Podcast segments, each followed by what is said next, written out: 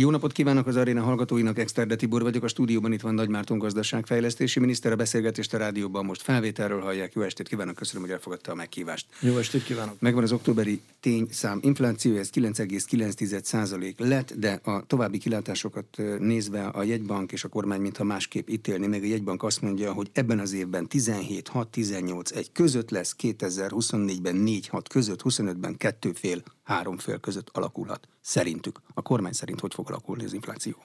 A kormány szerint évvégére 6-6,5 százalék közé, 6-7 százalék közé fog csökkenni, jövő évben pedig 5-6 százalék között. Magasabb inflációt gondolunk, mint a Nemzeti Bank a jövő évben. Ennek két oka van. Az egyik a, az, hogy ugye mitől függ ez, hogy gyorsabban csökken az infláció, vagy lassabban csökken az infláció. Egyrészt, hogy hol lesznek a reál kamatok, tehát hol lesz a kamatpálya. Itt látjuk azért azt, hogy egy bank ragaszkodik a 75 pontos kamatcsökkentési mértékhez, a másik pedig, hogy hol lesznek a bérek a jövő évi bérek. Itt a bruttó béremelkedésre gondolok a nemzetgazdaság egészét tekintve. Ugye van már egy indikáció a minimálbérre és a garantált bérminimumra. Minimálbér 15%, garantált bérminimum 10% decembertől. Nagyjából mi azt gondoljuk, hogy jövő évben a nemzetgazdasági átlagbér, bruttó átlagbérek 10% fölött emelkedhetnek, 10-12% között. Ha ez megtörténik, akkor az infláció inkább a 5-6 százalékos sába lesz. Ha ennél alacsonyabbak lesznek a bruttó átlagbér emelkedések, tehát egy számjegyű lesz, akkor inkább a 4-5 százalékos sába várható az infláció. Mi a kívánatos a kormányzati gazdaságpolitika számára, mert számomra az, hogy nagyobb legyen a reálbérnövekedés? Igen, tehát egyrésztről a kormány mindig is a emberek és a emberek oldalán van, de a vállalkozók oldalán is van, tehát úgy kell a, a bérnövekedést megalkotni, hogy egyrészt legyen benne reál béremelkedés, vissza kell térni a 4-5 százalékos reál béremelkedéshez, ez fenntartható. Másrésztről viszont a vállalkozók ezt ki tudják termelni, hiszen nagyon fontos, hogy a vállalatok ezt elbírják viselni, ezért is van például egy, akár egy bértárgyalásnál is a munkavállaló és a munkáltató együtt találja ki, hogy mi legyen a, a béremelkedés. Úgyhogy összességében azt gondolom, hogy valahol ez a 10-12 százalék, ez, ez jó és kívánatos, ezzel meg ö, ö, ö, lódulhat a gazdaság is, ki tudják termelni a vállalatok, a másik oldalon pedig a reál béremelkedésből fogyasztás lehet. De milyen típusú vállalatokra számít leginkább a kormány? Kicsikre, nagyokra, exportra termelőkre, hazai ellátókra, akik képesek kitermelni a béremelkedést? Mindenki. Ugye alapvetően itt egy nagyon fontos dolog kezd kirajzolódni, ez a magas nyomású gazdaság visszatért, erről több közgazdász nyilatkozott. Ez egyszerűen csak annyit jelent, nagyon leegyszerűsítve, hogy a vállalatok nyomás alá kerülnek az ügyben, hogy hatékonyságot növeljenek, vagy termelékenységet növeljenek, azaz a költségeiket lefaragják, és hatékonyabban tudjanak működni. Hiszen olyan mértékű a, a béremelkedés, emellett lehet energiárkérdéskör is, hogy semmi más választásuk nincsen, a, ha így nézzük a jövőbeli működés fenntartásához, mint az, hogy a költségeket lefaragják. Ez a hatékonyságnövelés különben ez egy nagyon fontos dolog, egy fenntartató pályára is tudja helyezni a gazdasági növekedés, egy kívánatos dolog is. Én örülök a magas nyomású gazdaság visszatértének. E, szokták azt mondani, hogy ez korábban is volt, én ezt kétlem, 16 és 19 között közepes nyomású gazdaságról beszélünk, nem volt ekkora nyomás, most sokkal nagyobb a nyomás, egyszerűen csak azért, mert a munkaerőpiac sokkal kifeszítettebb, tehát nincs lényegében jelentős munkaerő többlet a piacon. De milyen üzemben, gyárban, típusban van még hatékonyságfejlesztési tartalék. Egy külföldi multinak az így gyártó üzemegysége, azt gondolom, nem termel sokkal hatékonytalanabbul, mint az anyacége. Ugye itt szokták mondani azt is, hogy duális a gazdaságunk. Az azt jelenti, hogy a nagy multi cégek azok kétszer olyan hatékonyak, mint a hazai KKV-k például. Itt például a hazai KKV szektorról, a kis középvállalati szektorról van szó, Ugye ennek kétféle hatékonyság van, az egyik az a méret hatékonyság, másik a skála hatékonyság, tehát hogy hogyan tudja a termelési folyamatokat úgy egymás mellé rendezni, hogy egy egész, hogy is mondják, integráció valósuljon meg a, a, a termelési láncban, minél több hozzáadott érték legyen. Ugye a méret hatékonyság is egy nagyon-nagyon fontos dolog, látni kell, hogy a piac konszolidálódhat. Vannak olyan ágazatok, ahol nagyon-nagyon sok vállalat verseng egymással, de igazából nem tud kialakulni egy közép vagy egy nagy vállalat.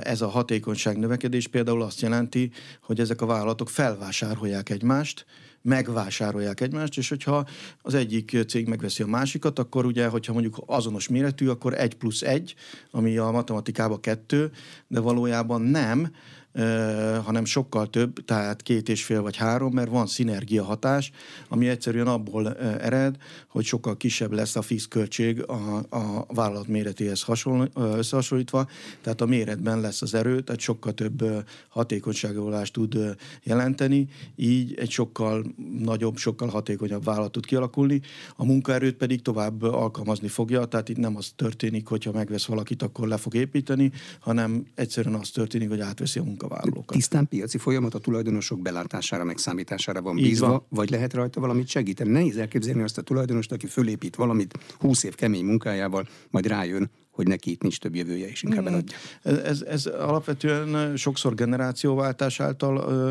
alakul ki. Apák és fiúk. Így van, sok, sokszor ö, úgy alakul ki, hogy a normális piaci folyamatok ö, ö, során, hiszen azért egy vállalkozás, amikor megvásárolja másikat, akkor egy megfelelő értéket kap, egy fair jut, egy piaci értéket azért a vállalkozásért, tehát ezen az értéken el lehet adni, és ezt a pénzt az például más vállalkozásra tudja költeni. Tehát nem arról van szó, hogy ő nem fog vállalkozni tovább, csak azt mondja, hogy elvitte a vállalatot a maximum, eladja, és ezt a pénzt beforgatja egy másik vállalkozásba, és elkezd egy másik üzemet.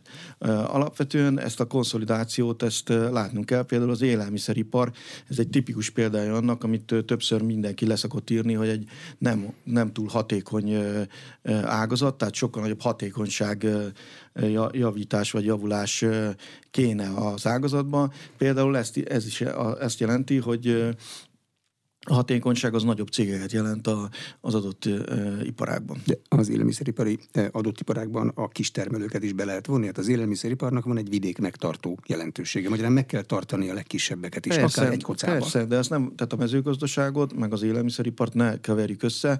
Vannak a termelők, rájuk mindig is szükség van. Ők a beszállítói az élelmiszeriparnak, az élelmiszeripar már feldolgozza ezeket a termékeket. Itt a feldolgozásról van szó, a, az élelmiszeripari kérdéskörben. Nem néznek ki jól a beruházások továbbra, sem mínusz 12, vagy talán egyedül a gép nem volt mínusz a KSH, gépberuházás nem volt mínusz a KSH legutóbbi adatai szerint. Mitől függ az, hogy a beruházások visszajönnek-e? Ugye alapvetően a növekedés szempontjából két tényezőnek kell visszajönni, a fogyasztásnak és a beruházásnak. Beszéljünk először akkor a beruházásról. Ugye a beruházások jelentősen visszaestek a harmadik negyed évben, de a visszaesés mögött egy hatalmas asszimetria van. Tehát míg a járműgyártás az majdnem 50%-kal emelkedett, addig például az állami beruházások 40%-kal csökkentek, a mezőgazdaság élelmiszeripar kereskedelem 10-20%-kal csökkent. Ebből az rajzolódik ki, hogy a beruházásnál a legfontosabb iparág, ami a alapszöveteit jelenti a gazdaságnak, az exportorientált ágazatok és azok beruházásai, azok továbbra is nagyon jelentősen növekednek, ami pozitív.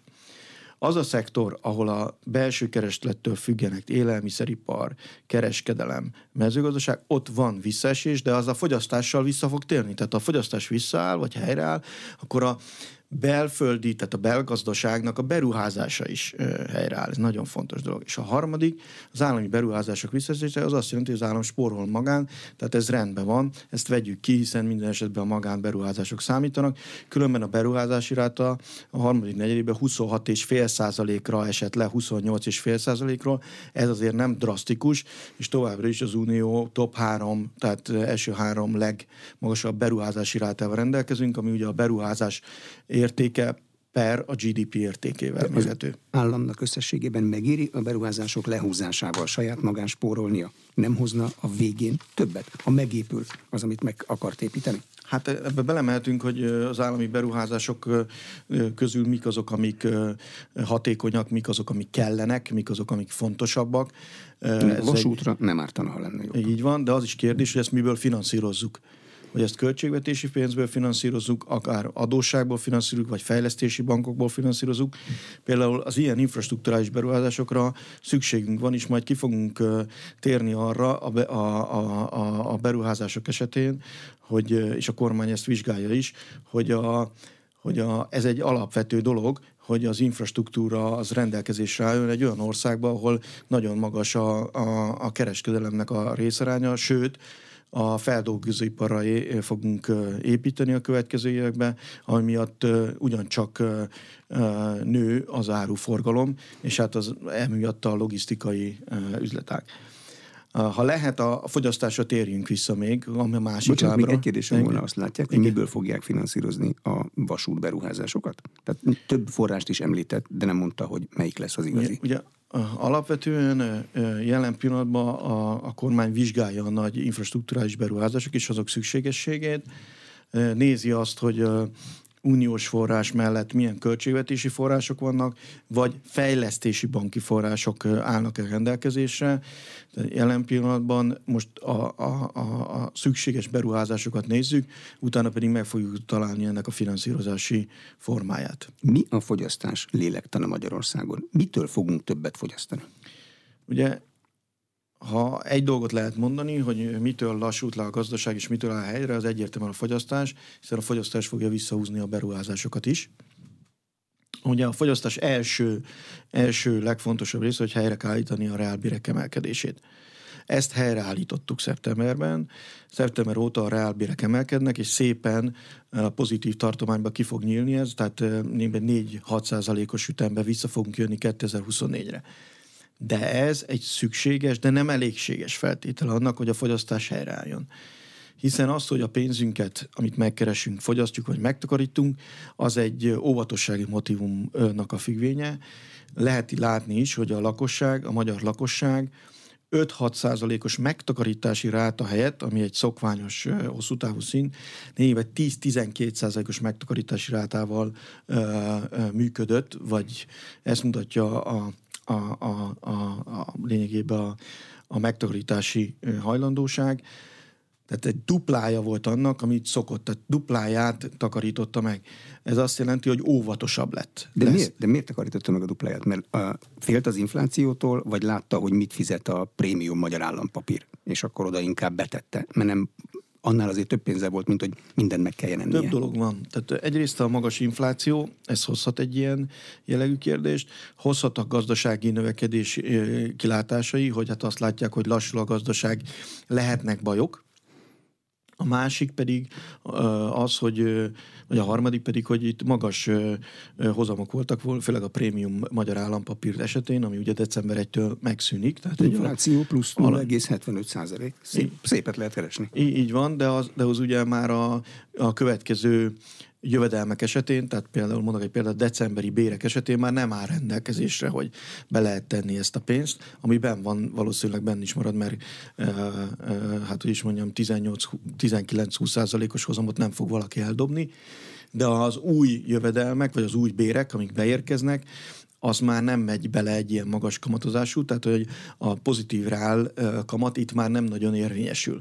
Az lesz a kérdés ezeknél a pénzeknél, hogy megtakarítja vagy fogyasztja, hogy hisze abban, hogy ez egy egy évig tartó folyamat volt, tehát ez az energiaválságnak a következménye, és a kormány gazdaságpolitikája az sikeres annyiban, hogy egy év után be tudja rugni a gazdaság motorjait, és helyre tudja állítani a gazdasági növekedést. Ezért fontos az, hogy 24-ben helyreálljon a gazdasági növekedés, mert ezzel valójában ugye itt minden visszahat és endogén, ahogy szokás mondani.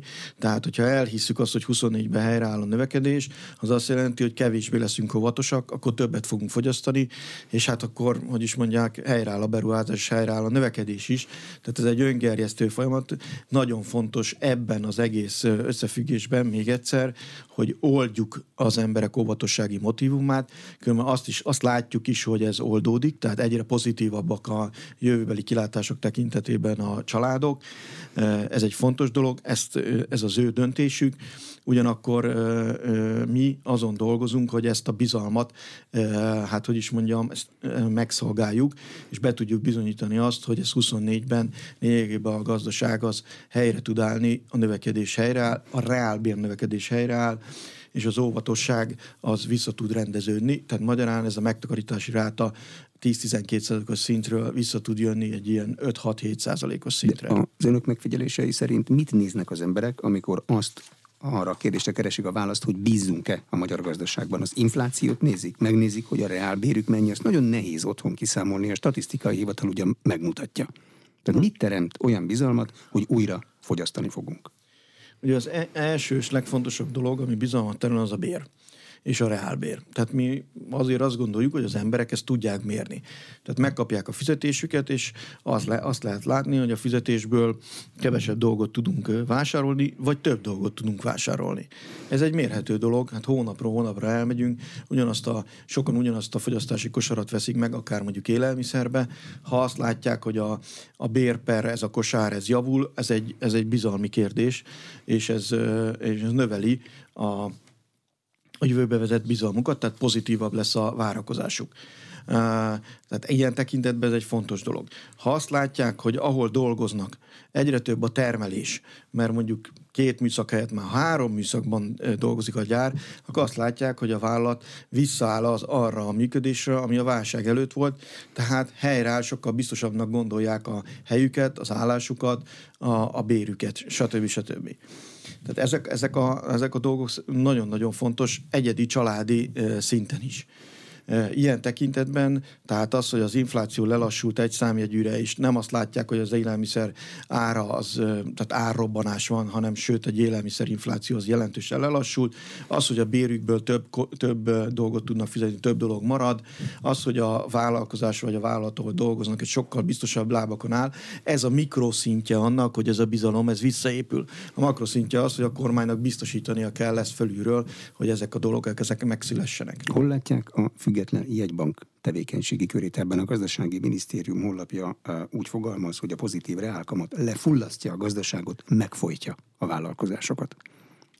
Kemény, mi azt gondoljuk, szavak. Ugye mi azt gondoljuk, ezt többször el is mondtam, hogy a jegybank egy küklops üzemmódban működik, azaz semmi más nem figyel, csak hogy az inflációt leszorítsa. És De minél, benne van a törvényben, minél hamarabb. Nézni. Igen, és ezért el is mondtam, hogy ez nem hibáztatom a jegybankot, de jelen pillanatban ez túl uh, siló látásmód, ez egy túl erős silós látásmód, hiszen egy számjegyű inflációs teritoriumban már nem érvényes az, tehát két számjegyűnél igen, hogy az inflációt le kell szorítani, és ebből növekedési többlet lesz. Egy számjegyű inflációs teritoriumban ez már nem igaz hogy kapcsolat van az infláció leszorítás és a növekedés között. Itt már áldozat lesz a növekedés, és ezt a növekedési áldozatot kérdése a gazdaság el tudja viselni, vagy nem. Mi azt mondjuk, hogy ideje helyreállítani a gazdaság növekedését. Egy év, ha így nézzük, fájdalom elég volt a, a családoknak, elég volt a vállalkozásoknak, most már arra kell törekednünk, hogy ezt a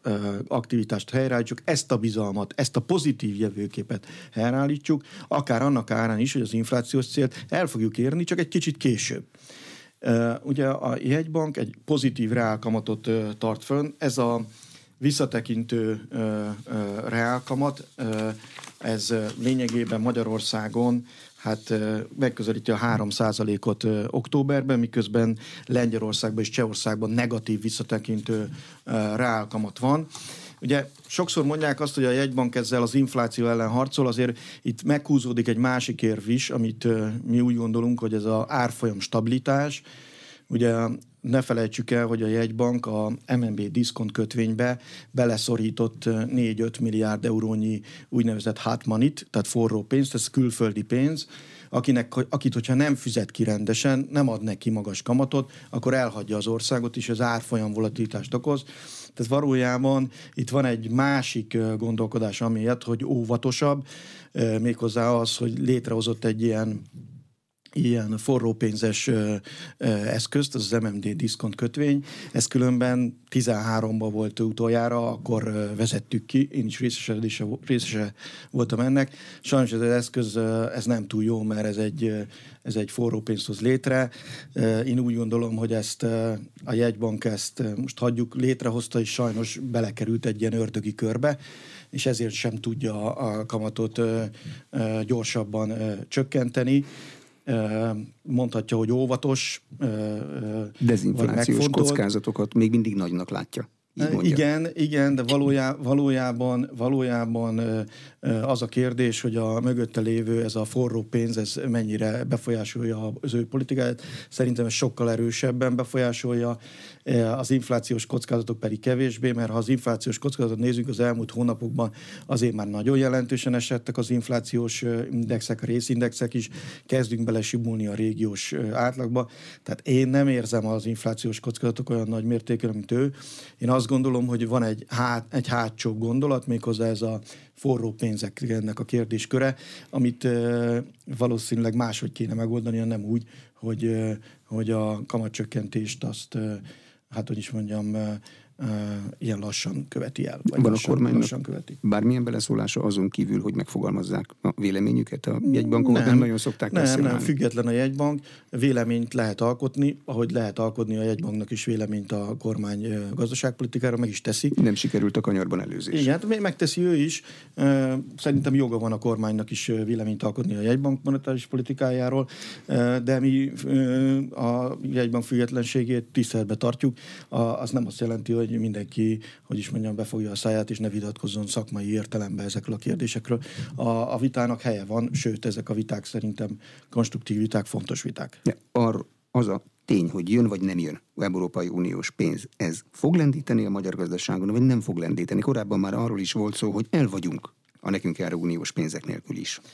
Ugye az első, első dolog, hogy azért a, a magyar gazdaság bebizonyította a 2023-ban, és be fogja 24-be is bizonyítani, hogy uniós pénzek nélkül is képes megőrizni a stabilitást, a költségvetés stabilitása mellett a legfontosabb dolgokat, tehát itt például a, az export aktivitásról beszéljek, a, a emögött lévő beruházás, FDI beáramlás, ezeket képes megőrizni, ezért lényegében képes regenerálódni is, tehát mindezt egy uniós források nélkül tudtuk kivédeni lényegében egy energiaválságot, ezt soha ne felejtsük el. Ez egy nagyon erős válság volt, talán minket ütött meg a, a, a legjobban, hiszen az energiaimportunk a GDP arányában 21-ben az Unióban az egyik legmagasabb 4,4% volt, Ugye ne felejtsük el, hogy a balti országokat is erősen megütötte ez a válság, de mégis mi gyorsan le tudtuk jönni az inflációval, vissza fogjuk tudni a növekedést pattintani, uniós források nélkül, tehát Kelet-Közép-Európában, belértve a balti országokat, mindenki azt gondolja, hogy 2024-ben nálunk fog a leggyorsabban növekedni a GDP. Még egyszer úgy, hogy ők, sőt, ők egy része euróba vannak, van uniós forrásuk, mi nem vagyunk az euróban, és nincs uniós forrásunk. Mi lesz, ha egyszer megjön? Hát ez a pénz, ja, örülünk pénz neki, nekünk nyilván. jár. Ugye az első dolog, hogy meg kell, hogy jöjjön, mert hogyha valaki nek van erre, hát hogy is mondjam, kötelezettsége, akkor ezt ki kell fizetni. Tehát lehet lassítani tudja, de ezt, ezeket a uniós pénzeket ki kell fizetni. Ugye azt senki nem gondolja, hogy az uniós pénzek nem adhatnak hozzá a GDP növekedéshez, nem adhatnak hozzá a, a beruházásokhoz. Én azt gondolom, hogy akkor egy sokkal biztosabb növekedést tudunk felmutatni a, a, a következő években, de jelentem mi azért, hogy is mondjam, mindig úgy gondolkodunk, hogy uniós pénzek nélkül is megálljuk a helyünket. Ezt hívják kicsit gazdasági szuverenitásnak, tehát olyan gazdasági struktúrát kell építeni, és a sikerült felépíteni, ami unió nélkül is képes a gazdaságot nehézséget átlendíteni, illetve ha éppen kell helyreállítani, vagy éppen növekedési pályán tartani. Mondjuk egy uniós paknak van akkor a súlya, mint az aszályos év után feltámadó mezőgazdaságnak, ami óriási nagyot ment erre az évre, és ez látszik is a GDP. Hát ugye alapvetően ugye az Uniótól azért évente nagyjából 3 milliárd euró az, ami hiányzik. Azért ez, egy, ez nem egy nagy összeg, nem egy kis összeg, de látható összeg. Ugye Magyarországon azzal szoktuk összehasonlítani, hogy azért a, a nagy probléma az valójában a, a profit egyenlegünk, tehát az azt jelenti, hogy a külföldi cégek Magyarországon körülbelül 8 milliárd eurónyi profitot generálnak, a magyar cégek külföldön pedig olyan 2 milliárdot, ami azt jelenti, hogy 6 milliárd mínuszban vagyunk. Ugye az uniós pénz ennek egy 60-70 százalékát szokta befedni, nem jön a pénz, akkor ez sem fedi be, ennek a 60-70 százalékát. Tehát magyarán sokkal nagyobb a, ez a negatív dolog. Ha valamint tudunk javítani, akkor pont ezen az egyenlegen kéne javítani, ami azt jelenti, hogy bizonyos szektorokba, stratégiai szektorokba visszavásároltuk a külföldi tulajdont, illetve a magyar cégeket, főleg a nemzeti bajnokokat segítünk, hogy kifektessenek és növeljék a profitjukat. MOL, OTP, Richter, ilyenek? MOL, OTP, Richter, 4IG, 4IG. nagyon fontos, 4IG, és vannak láthatóan új cégek, ilyen például a Waberer, az UBM, Hell Energy, stb. stb. Tehát rengeteg olyan céget tudnék felsorolni, ami ma már határon kívül is tud működni, és nagy sikereket ér el, sőt, így profitot és piacokat szerez külföldön. És euróban termel nem forintban. Euróban, euróban vagy dollárban, vagy termel, azért ne felejtsük el. Richter mondjuk dollár. Nyugaton, tehát nyugat felé euró van, kelet felé, vagy éppen dél felé inkább dollár alapú elszámolás van. Az ipari energia árak helyzete az várhatóan milyen lesz? El lesz-e biztonság? Jön-e és ha jön, akkor mennyiért jön. Előfordulhat el, hogy két enyhet élután ott fogunk tartani, hogy jön egy kemény, és minden számítás borul. Hm. Ugye alapvetően az energia tekintetében mindig van egy trilemma, egy hármas dilemma. Az első, hogy legyen energia, és függetlenítsük magunkat a többi országtól, tehát az importtól, tehát ma magunk termeljük. A másik, ez megfelelő áron történjen, a harmadik pedig zöld legyen, beleértve a, a nap mellett a nukleáris energiát is. Ugye alapvetően a, a második esetben, hogy megfelelő áron legyen, azt kell látni, hogy minden ár, és itt nézzük a áramárat, hiszen az a legfontosabb egy vállalat termelésénél, vagy operációjában. Két részből áll. Áll egy elektronárból, tehát lényegében, amit a piacon meg lehet venni áramot, és egy rájön egy szabályozó ár, ami például a rendszer használati, ez, ez, ez, ez a leg közismertebb, nagy részét lefedi, ez a, azért kell fizetni, mert használjuk a hálózatot, föltáplálunk, vételezünk, stb. stb. Tehát használjuk a megfelelő infrastruktúrát. Alapvetően ebben a szabályozói részben fogunk jövőre egy több mint 10 eurós csökkentés végrehajtani. Ezt úgy kell nézni, hogy ez, ez a rendszer használati díj lényegében most 80 euró körüli, tehát 80 euróról visszavágjuk 70 euróra.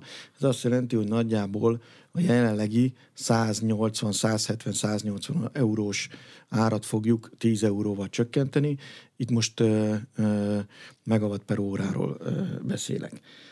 Ez egy jelentős csökkenés, uh, megnézzük, hogy elégséges-e, hiszen Magyarországon az uniós országok összehasonlítva viszonylag drága az ipari uh, áramár, újra felül fogjuk vizsgálni jövő év júniusban, és megnézzük, hogy lehet-e tovább csökkenteni.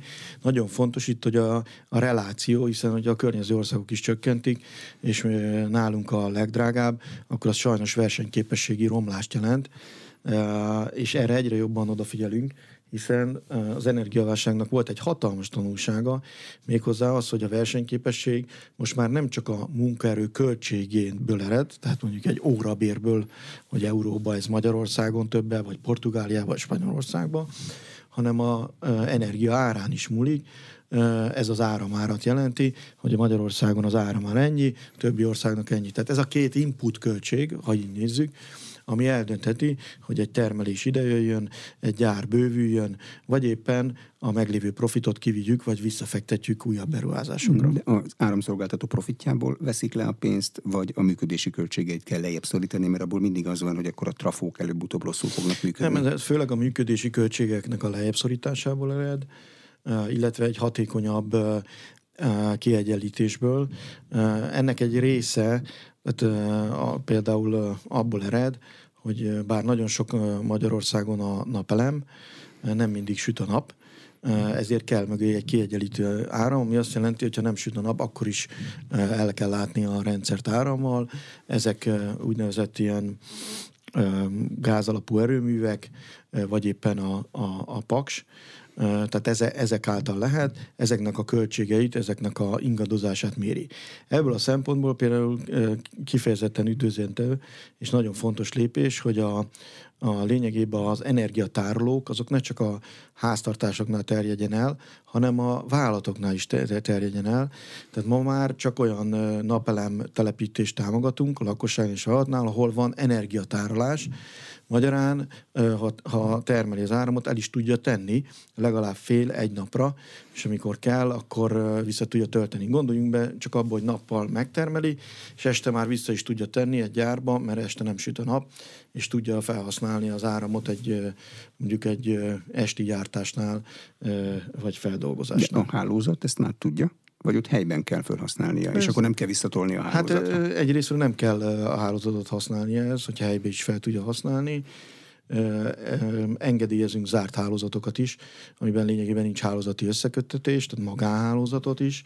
Ez is egy nagyon fontos lépés. Tehát alapvetően mi erre készülünk. A, a jövő az a tárolásé. A, aki nagyobbat és hosszabb ideig tudja eltávolni az áramot, ő fogja nyerni ezt a versenyt, hiszen sok esetben ma a napelemmel állított áram ára akár nulla és mínusz lehet, hogyha éppen nagyon sokat termelünk, és mindenki termel, akkor lényegében túltermelés van, senki nem akarja abban a pillanatban megvenni, és az áramára akár mínuszra is le tud menni. Ha itt valaki tud vásárolni és el tudja tárolni, az, hát ha szabad így mondani, hatalmasat fog nyerni. Ez akár pénzügyi fedezetként, akár fizikai fedezetként saját magának a gyártásnál felhasználhatja. A tárolási a jövő, aki még egyszer nagyobb mértékű és hosszabb ideig tud tárolni, az nyeri a versenyt. De azt lehet már tudni, hogy mivel kell nagyobb mértékben is hosszabban tárolni? Akkumulátorkapacitás kérdése, ez, vagy kell építeni gravitációs ez? Hát ez, ez, ez akkumulátorkapacitás kérdése, de ez technológiai kérdés. Látunk olyan megoldásokat, ezek a akkumulátorparkok, akár Szaúd-Arábia vagy éppen a skandináv országokban, ahol már erre kísérletet tesznek, sőt, működnek olyan parkok, amik ezeket a, ezeket a célokat teljesíteni tudják, le tudják tölteni az áramot, akár, bocsánat, hogy ezt mondom, napelem nélkül is, hiszen hogyha összeköttetésben van egy, egy griddel, tehát egy, egy hálózattal, akkor mindegy, hogy azt a napelemet, azból az áramot azt ott mellette termelik meg, vagy Szlovákia, vagy Csehországba, egyszerűen megveszi, a, a, a, a hálózaton keresztül átjön, és utána letölti akár Magyarországon, akár máshol egy, egy ipartelepen. Mivel akarja a kormány attraktívan tartani a befektetési környezetet? Egyáltalán most kivel versenyzünk az attraktív befektetési környezetben?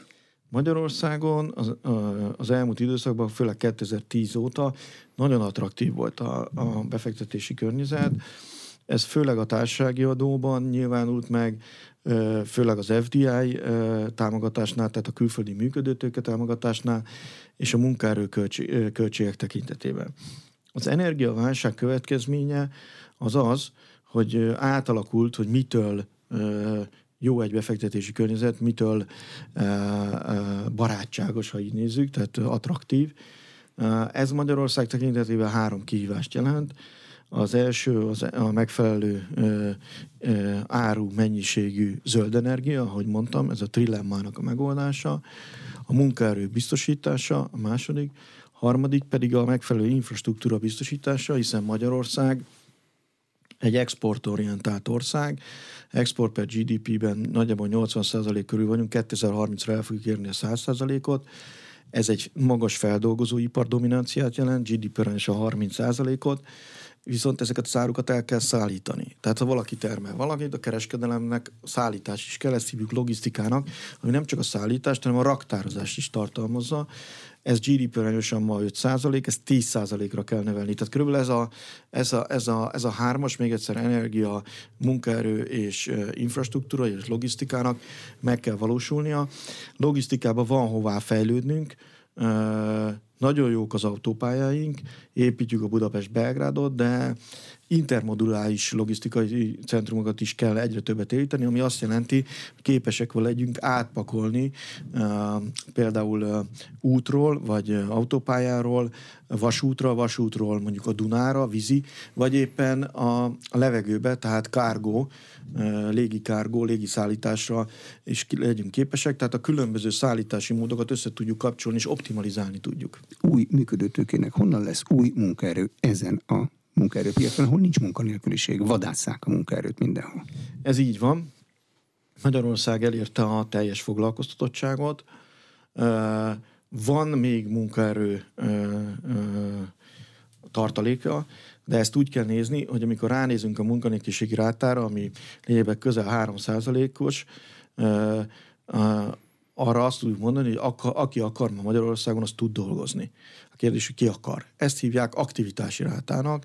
Ezt az aktivitási rátát lehet még növelni a fiatalok körébe, a nők körébe, vagy éppen a nyugdíjasok körébe. E, ebben a rátában csak a nyolcadikok vagyunk az Unióban, de 2010-ben a 22-ek voltunk, tehát hatalmas javulás van e, ez a foglalkoztatási ráta, ez 75 os most, de ezt 80% fölé lehetne tolni. Itt van többlet, illetve van a region, regionális többlet, tehát a vármegyék között is vannak eltérések, valahol alacsonyabb a munkanélküliség, valahol magasabb.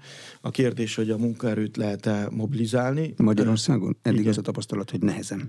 Mm, a, alapvetően ma már a gyorsforgalmi utak nagyjából 60 percen belül elérhetők, a nagysebességes utak. Tehát az a gondolkodás a kormány részéről, hogy mindenki maradjon a helyén, a vidéket tartsuk meg, de képesek legyenek gyorsan eljutni a munkahelyükről is vissza.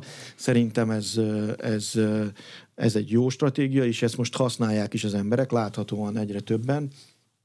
Tehát én nem gondolom azt, hogy nem áthidalható. Az egy más dolog persze, hogy nyugat és kelet között nagyobb távolságokban nem, de hát le, lehet látni is például a Debrecen, Nyíregyháza, Miskolc, önnek az elszívó tengelyét, mondjuk akár szólnok ö, ö, környékéről. Tehát, hogy ö, egy olyan távolságból is el tud szívni a munkaerőt, ahol van munkahely, viszont máshol meg munkaerő többlet, ahogy, ami, ami korábban elképzelhetetlen volt. De a, a, ahogy szoktuk mondani, a munkahelyek, a szabad munkahelyek a, a magyaroké, a magyar munkahelyek a magyaroké. Ha nincsen magyar munkaerő, akkor jön a vendégmunkás kérdéskör, akkor lehet behozni külföldről vendégmunkást. Az aktivitási rátát bérnövekedéssel lehet növelni? Ha bért növelünk, akkor az egyik versenyelőnyünk a versenyképes bér az oda lesz. Nem biztos, hogy bérrel kell növekedni, hanem lehet, vagy bérrel kell ösztönözni, hanem van a munkára rakódó egyéb költségek is, ezek a munkáltatói hozzájárulások, vagy a munkáltal, munkavállaló által fizetett hozzájárulás is illetve az adókulcs. Tehát ugye alapvetően nem a bért bérre kell operálni ilyenkor sok esetben, hiszen az teher a másik oldalon a vállalati szektornak, hanem a rárakodó terhekre is. Ezt hívják adóéknek. Ez az adóék ma Magyarországon 42% körül van, ez korábban 2010-ben 54 százalék volt, viszont az uniós átlag 39 százalék, tehát van hová csökkenteni a munkára adódó, munkára uh, rakódó uh, uh, terheket, Ezekben a terhekben lehet csökkenteni főként a munkáltatói hozzájárulást, vagy a munkavállalói hozzájárulást. Persze figyelembe venni a véve a költségvetés teherviselő képességét is, de ezt fokozatosan szorítjuk lefelé. Még egyszer itt még van hely, tehát ha elérjük a 39 hogy alá megyünk, biztos vagyok benne, hogy az aktivitási rát vagy a foglalkoztatási rát az növekedni fog, ez összefügg ezzel. Ja, nem fognak hiányozni a költségvetésből a munkát terhelő járulékok, most is megvan a helye. Állami eh, rendszereket üzemeltetünk Igen, de, de ez egy komplex ügy ha, ha, ha több ember tudok hozni a munkaerőpiacra, lehet, hogy csökkentem az adóéket, ugyanakkor a másik oldalon nagyobb lesz a bevételem, hiszen ő adózni fog. Tehát egy adó, tehát adóéket lehet, hogy csökkentek, és az a teljes sokaságon csökkentem, de az új belépővel ugye növekszik a, a, a, a jelenleg 4,8 millió foglalkoztatott, abból nekem adó bevételem lesz.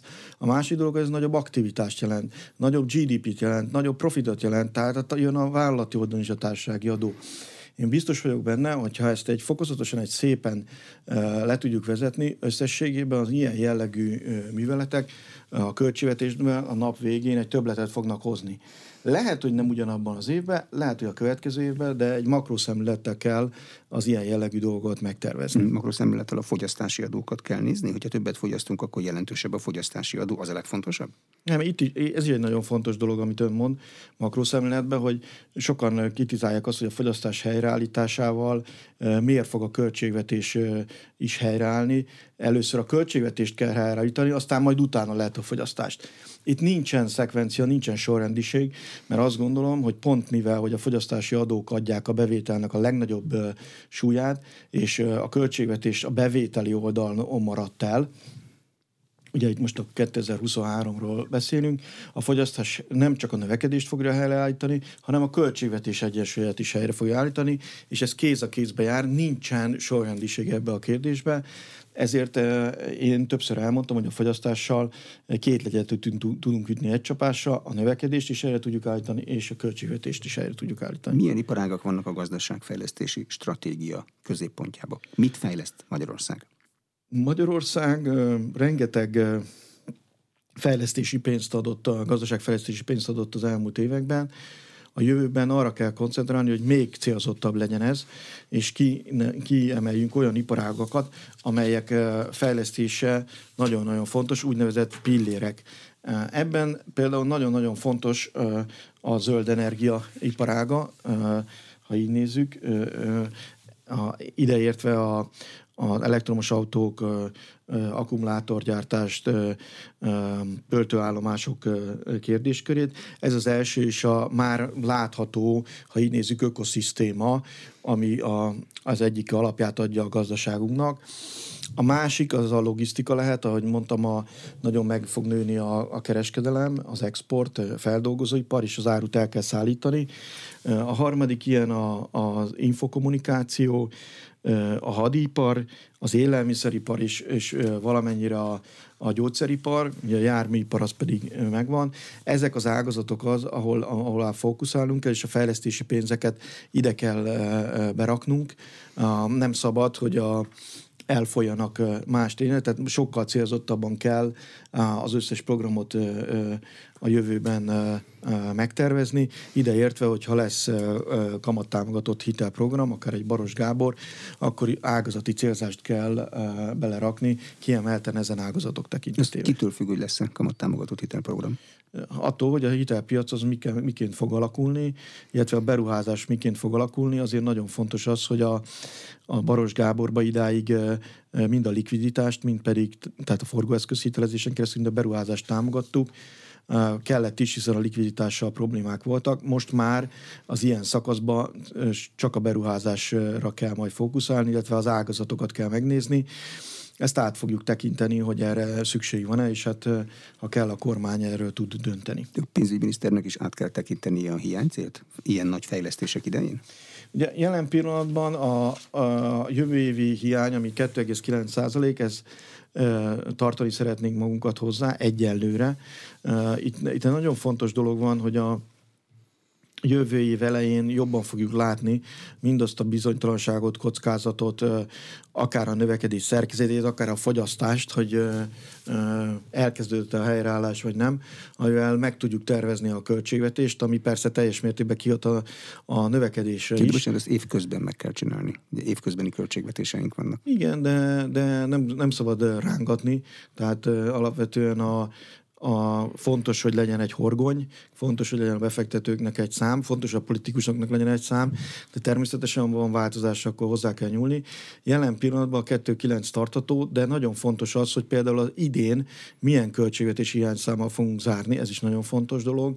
Jelen pillanatban 5,2 százalék a, a célszint azért azt lehet látni, hogy az, ha 5,2-ről lemegyünk egy lépésbe 2,9-re, az a növekedés szempontjából egy restriktív dolog.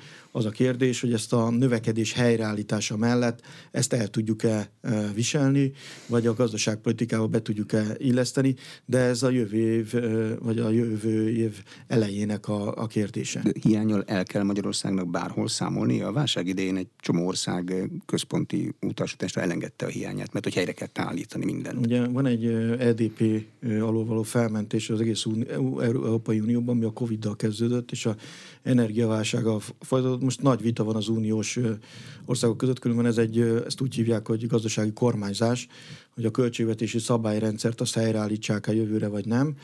Itt azért fel, felvettem azt a fontos dolgot, hogy a németeknél ez a fiaskó, hogy a alkotmánybíróság lényegében alkotmány ellenesnek nyilvánította a jellegi kormány költségvetési mahinációit.